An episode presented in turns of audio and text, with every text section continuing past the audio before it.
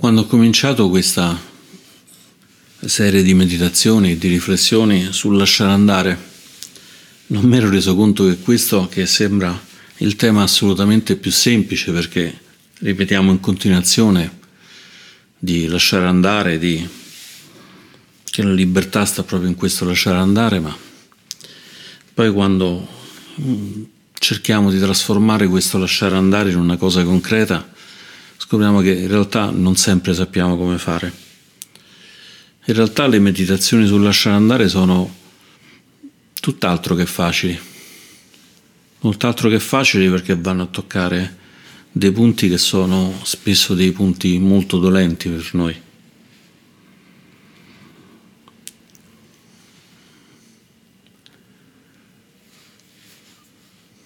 D'altro canto l'insegnamento del Buddha inizia proprio da, dalla prima nobile verità, che è riconoscere la sofferenza, l'insoddisfazione, le cose che non vanno bene.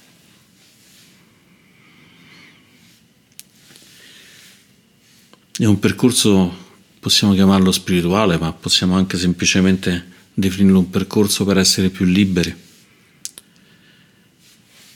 È un percorso che parte proprio da questo, proprio dal riconoscere che in questo momento non siamo poi così particolarmente liberi, né così particolarmente soddisfatti.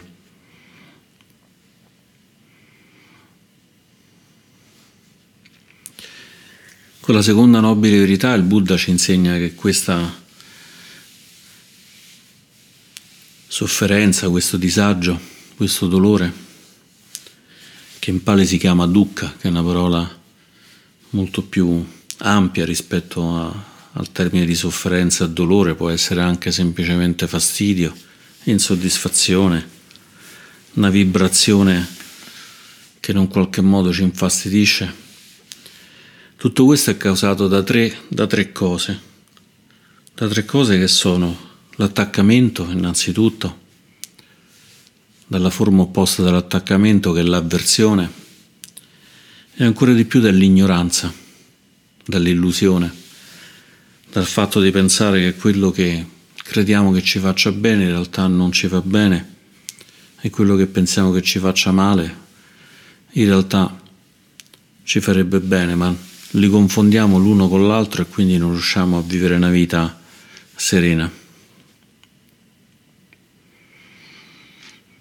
E con la terza nobilità il Buddha ci dice ok, fantastico, adesso sai qual è il problema, lo puoi rimuovere togliendo appunto attaccamento, avversione illusione e in questo modo puoi raggiungere l'estinzione, il niroda, l'estinzione diciamo di questa sofferenza, che poi non è nient'altro che l'illuminazione, il risveglio.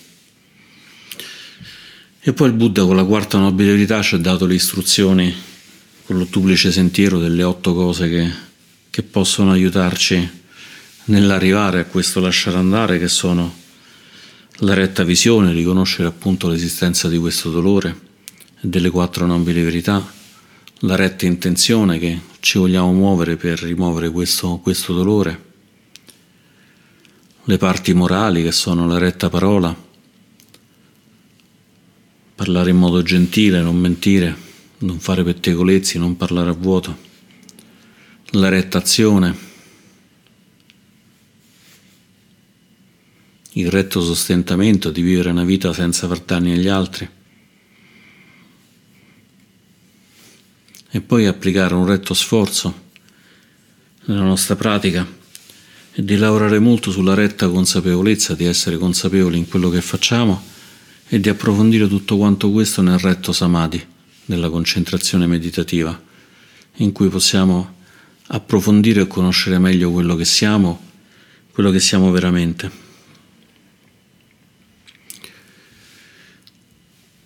In tutto questo nel buddismo non c'è un vero e proprio termine che possa essere direttamente tradotto come perdono. C'è un termine più più sfumato che si chiama canti. Canti è una parola che vuol dire pazienza, vuol dire accettazione e vuol dire anche perdono. anche se naturalmente è una cultura diversa da, da quella occidentale, da quella che è fortemente influenzata dalla cultura giudaico-cristiana, il perdono va inteso in un modo diverso perché non c'è il contraltare del peccato. Però in qualsiasi cultura in realtà sappiamo che se facciamo qualcosa che non va bene magari possiamo provare a fare qualcosa per, per rimettere a posto questo, questo qualcosa che abbiamo fatto che non va bene.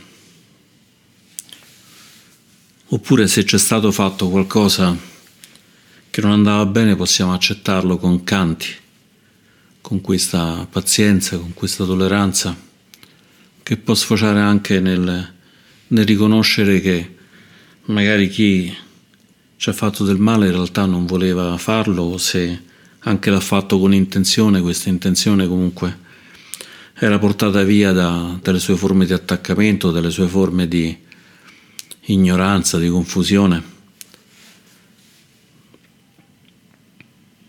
e che quindi come noi soffriamo per noi, anche questa persona sta soffrendo per sé.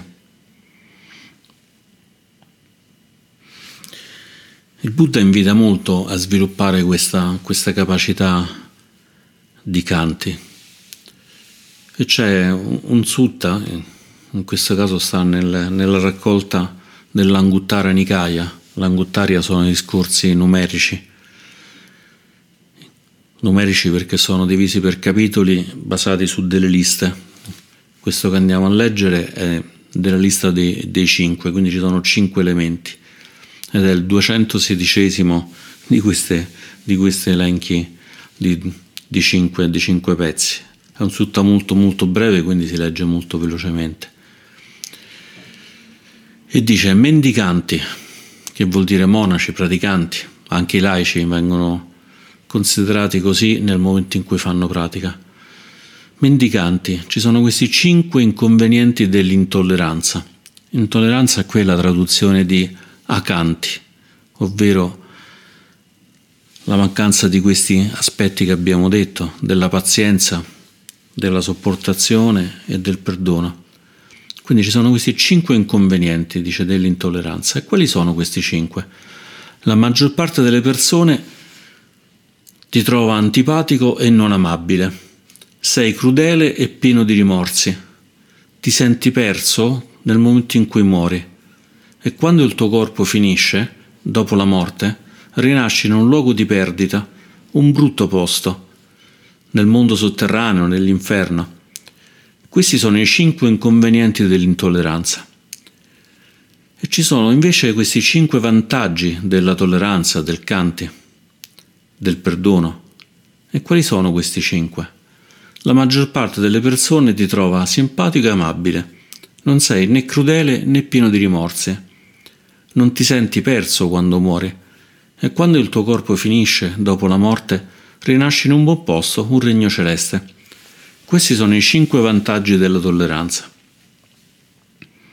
E così si conclude questo sutta che ci ha lasciato il Buddha. Ce n'è un altro subito prima, questo appunto è il 216, cioè il 215 che è molto molto simile a questo. Ora, tralasciando gli inferni e così via, che insomma probabilmente andavano bene per la cultura del Buddha, un po' meno per quanto, quanto ci riguarda, ci sono due aspetti che sono secondo me interessanti da, da osservare, che è quello di essere amabili e accettato dalle altre persone. Ed è un primo aspetto, nel senso che nel momento in cui si lascia andare, in questo caso si lascia andare anche tutte le sofferenze, tutti i dolori che abbiamo creato e che ci hanno creato, allora a quel punto diventiamo più simpatici. Questo sembra abbastanza contraddittorio perché si potrebbe pensare, va bene, allora hai ucciso una persona, hai tradito una persona, hai fatto del male. Non dobbiamo arrivare necessariamente a cose estremamente drammatiche, ma comunque sempre di sofferenza parliamo. Dice allora lascia andare questa, questo rimorso, perché è questo che ci dice il Buddha. Non sei né crudele né pieno di rimorsi quando sviluppi canti. Allora non sei né crudele ci piace non vogliamo essere crudeli. non siamo pieni di rimorsi, però è un po', un po' tanto, come direbbe mia figlia, un po' tanta roba. Perché dice, ma come? Ho fatto male, ho fatto delle cose che so che non avrei dovuto fare, so che hanno creato sofferenze, magari anche tante sofferenze, e non devo avere rimorsi. Il rimorso è proprio uno di quegli aspetti che sono considerati negativi per la vita spirituale e per la meditazione. L'agitazione e il rimorso è proprio uno dei cinque nivarana, di questi cinque impedimenti. Ed è esattamente lo stesso tipo di rimorso, non è un rimorso diverso. Allora perché il Buddha ci dice che il rimorso non va bene? Se osserviamo in profondità, vediamo che il rimorso in realtà è molto passivo. È come se noi avessimo fatto esplodere una bomba dentro di noi. All'esterno non succede niente, però dentro di noi c'è come un verme che ci mangia, ci mangia dall'interno. Andiamo a mare e non ci godiamo il mare perché sentiamo rimorso. Mangiamo un buon frutto e non ce lo godiamo perché abbiamo questo rimorso. Ora la domanda piuttosto cinica è, ok, hai questo rimorso, hai fatto qualcosa per le persone a cui hai causato dolore, hai causato sofferenza? Probabilmente no, o anche se l'hai fatto non è stato legato al rimorso, ma è stato legato piuttosto a riconoscere che hai causato questo dolore, questa sofferenza e quindi ne hai preso la piena responsabilità e quindi hai fatto qualcosa. Quindi il rimorso non è nient'altro che uno stato mentale non sano, accusa la direbbe il Buddha, quindi uno stato mentale non, che non, non ci aiuta a vivere con una mente serena, a vivere con una mente chiara e quindi nemmeno ad agire in modo, in modo corretto. Quello che possiamo fare è fare qualcosa. Se la persona a cui abbiamo causato dolore è ancora viva, possiamo cercare di, di fare qualcosa per quella persona. O magari per le persone che stanno in quella stessa situazione. Se la persona non è viva, possiamo comunque portare alla mente e chiedergli comunque perdono. Chiedere perdono vuol dire entro in contatto con la sofferenza di questa persona. Perdono è semplicemente questa osservazione di riconoscimento, riconoscere che ho causato questo dolore e portarlo dentro di me e portare dentro di me anche il dolore dell'altra persona. Questa è un'espressione completa di compassione, di caruna. Non è un battersi il petto, rimanere fermi così. Facciamo quello che possiamo fare per ridurre attivamente questa cosa. Spesso gli insegnamenti del Buddha vengono visti come insegnamenti molto passivi ma in realtà tutto c'è negli insegnamenti del Buddha, meno la passività. Anzi, proprio quello che sembra una cosa attiva, provare rimorso, il Buddha dice lascialo stare, non ti aiuta, non aiuta nessuno, prova a fare qualcosa invece di, di positivo che possa aiutare queste, queste persone. E riconoscere anche che magari questa persona che abbiamo ferito siamo noi stessi, è una cosa che capita continuamente. Ed è interessante che in una cultura profondamente buddista come quella tibetana il, l'odiarsi non esista. C'è una monaca che è andata una volta davanti al Dalai Lama e gli ha detto ah, ho preparato questa meditazione, si chiama eh, Ultrione se non mi ricordo male, questa monaca, una monaca americana di tradizione tibetana, ha sviluppato una meditazione più semplice rispetto al Chot il Chod è una meditazione molto complicata, lei l'ha semplificata facendo una meditazione che si chiama dar da mangiare ai propri demoni, una meditazione incredibilmente potente e incredibilmente efficace, in cui si riconoscono eh, le cose che ci stanno creando problemi e anziché fuggirle gli diamo, gli diamo qualcosa in cambio, gli diamo la possibilità di, di parlarci. E quando ci parlano riconosciamo che magari può scattare qualcosa in noi e questi demoni si trasformano addirittura in protettori. Questa è questa meditazione che magari potremmo anche fare, magari in qualche ritiro in cui lo possiamo fare di persona perché è estremamente potente. E questa monaca disse al Buddha, cioè questa meditazione l'ho sviluppata perché molte persone si odiano e hanno bisogno di affrontare i propri demoni. E il Dalai Lama gli ha fatto, ma come? Fermati, che cosa hai detto? Cioè, dice, cosa ho detto? Cioè che le persone si odiano. E ne ha fatto, dice sì, è normale, in Occidente tutti si odiano. Il Dalai Lama dice, io questa cosa non la capisco. C'erano tutti i monaci intorno, intorno a lui, tutti i monaci molto importanti, con tantissima pratica, e gli chiese, ma voi avete capito che cosa sta dicendo questa persona? E tutti quanti hanno detto, no, che vuol dire che si odiano? Allora la monaca glielo spiegò per bene, e il Dalai Lama a un certo dice, ah, adesso ho capito che vuol dire quando uno si odia. Allora poi lo spiegò agli altri monaci che rimasero comunque molto perplessi. Noi penso che non, non siamo proprio come il Dalai Lama, questa, questa cosa di odiarci, di criticarci la conosciamo molto bene. Allora possiamo riconoscere che come non vogliamo più causare sofferenza agli altri, magari possiamo anche già impegnarci nel nostro piccolo a non volerci più causare sofferenza a noi stessi, riconoscendo che c'è un passato, ma il passato non è più modificabile, non possiamo tornare al passato e cambiare. Abbiamo commesso un errore, abbiamo fatto delle cose che um, poi alla fine non ci sono piaciute, abbiamo cambiato lavoro e il lavoro dopo era peggio di quello prima.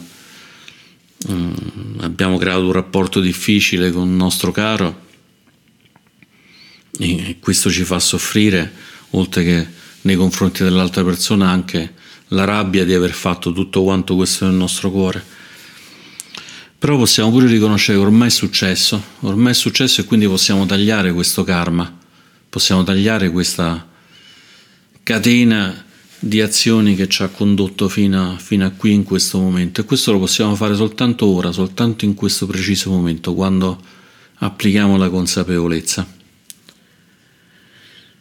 E allora cominciamo a essere un po' più liberi, è per quello che poi alla fine dice siete più più simpatici, qua come dice il Buddha, simpatici e amabili, semplicemente perché non c'è quel, quel verme continuo che ci mangia lo stomaco, che ci mangia il cuore.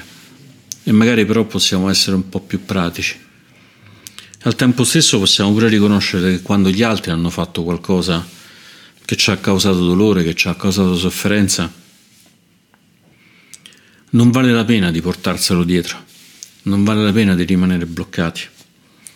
C'è un aneddoto di due soldati, uno gli dice sei stato imprigionato, sei stato tenuto prigioniero durante la guerra, adesso che come lo senti? Eh, l'altro gli dice guarda li odio ancora. E il primo soldato gli dice se li odi ancora sei ancora in quella prigione, sei ancora limitato da quelle persone che ti hanno messo in prigione.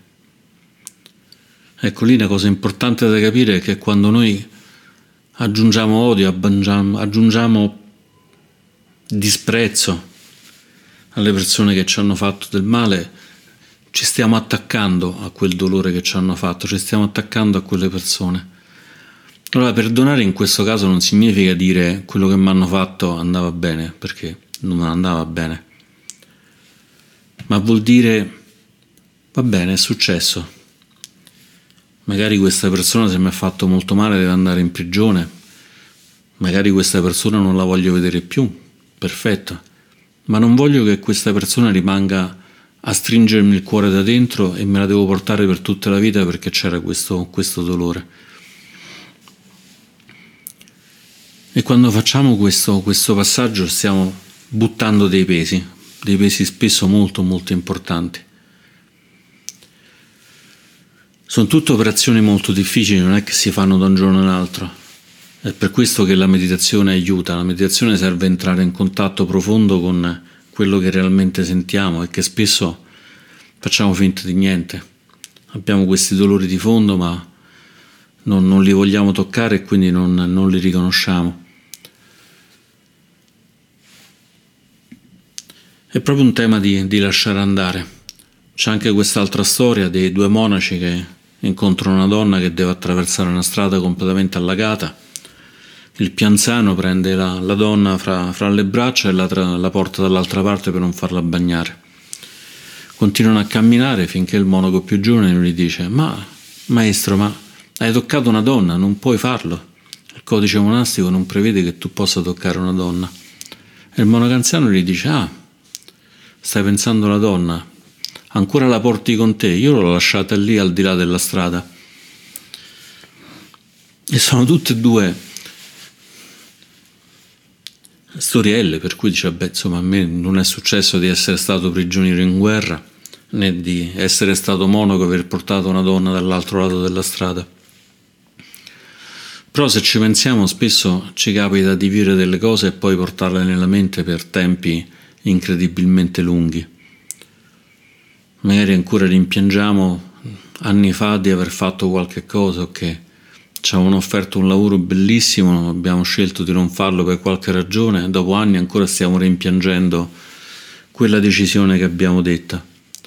Abbiamo fatto qualcosa di, di sbagliato che ha ferito una persona e continuiamo a farlo girare nella mente. Va bene riconoscere le cose, ma va bene anche riconoscere che non c'è veramente una persona che ha fatto quelle cose, non c'è veramente una persona che è rimasta bloccata in quell'aspetto. Noi siamo un continuo cambiare, per cui quella persona che ha dato dolore o che ha ricevuto dolore non è più la stessa persona di ora. E questo ci può consentire di mettere, di mettere un freno, di mettere un freno a questo proliferare continuo di cose, a questo continuo nascere e rinascere. Per cui questo, questo, sviluppo di canti, questo sviluppo della pazienza, della tolleranza, del perdono, serve proprio per, per questa cosa. E poi il Buddha dice, non ti senti perso quando muori.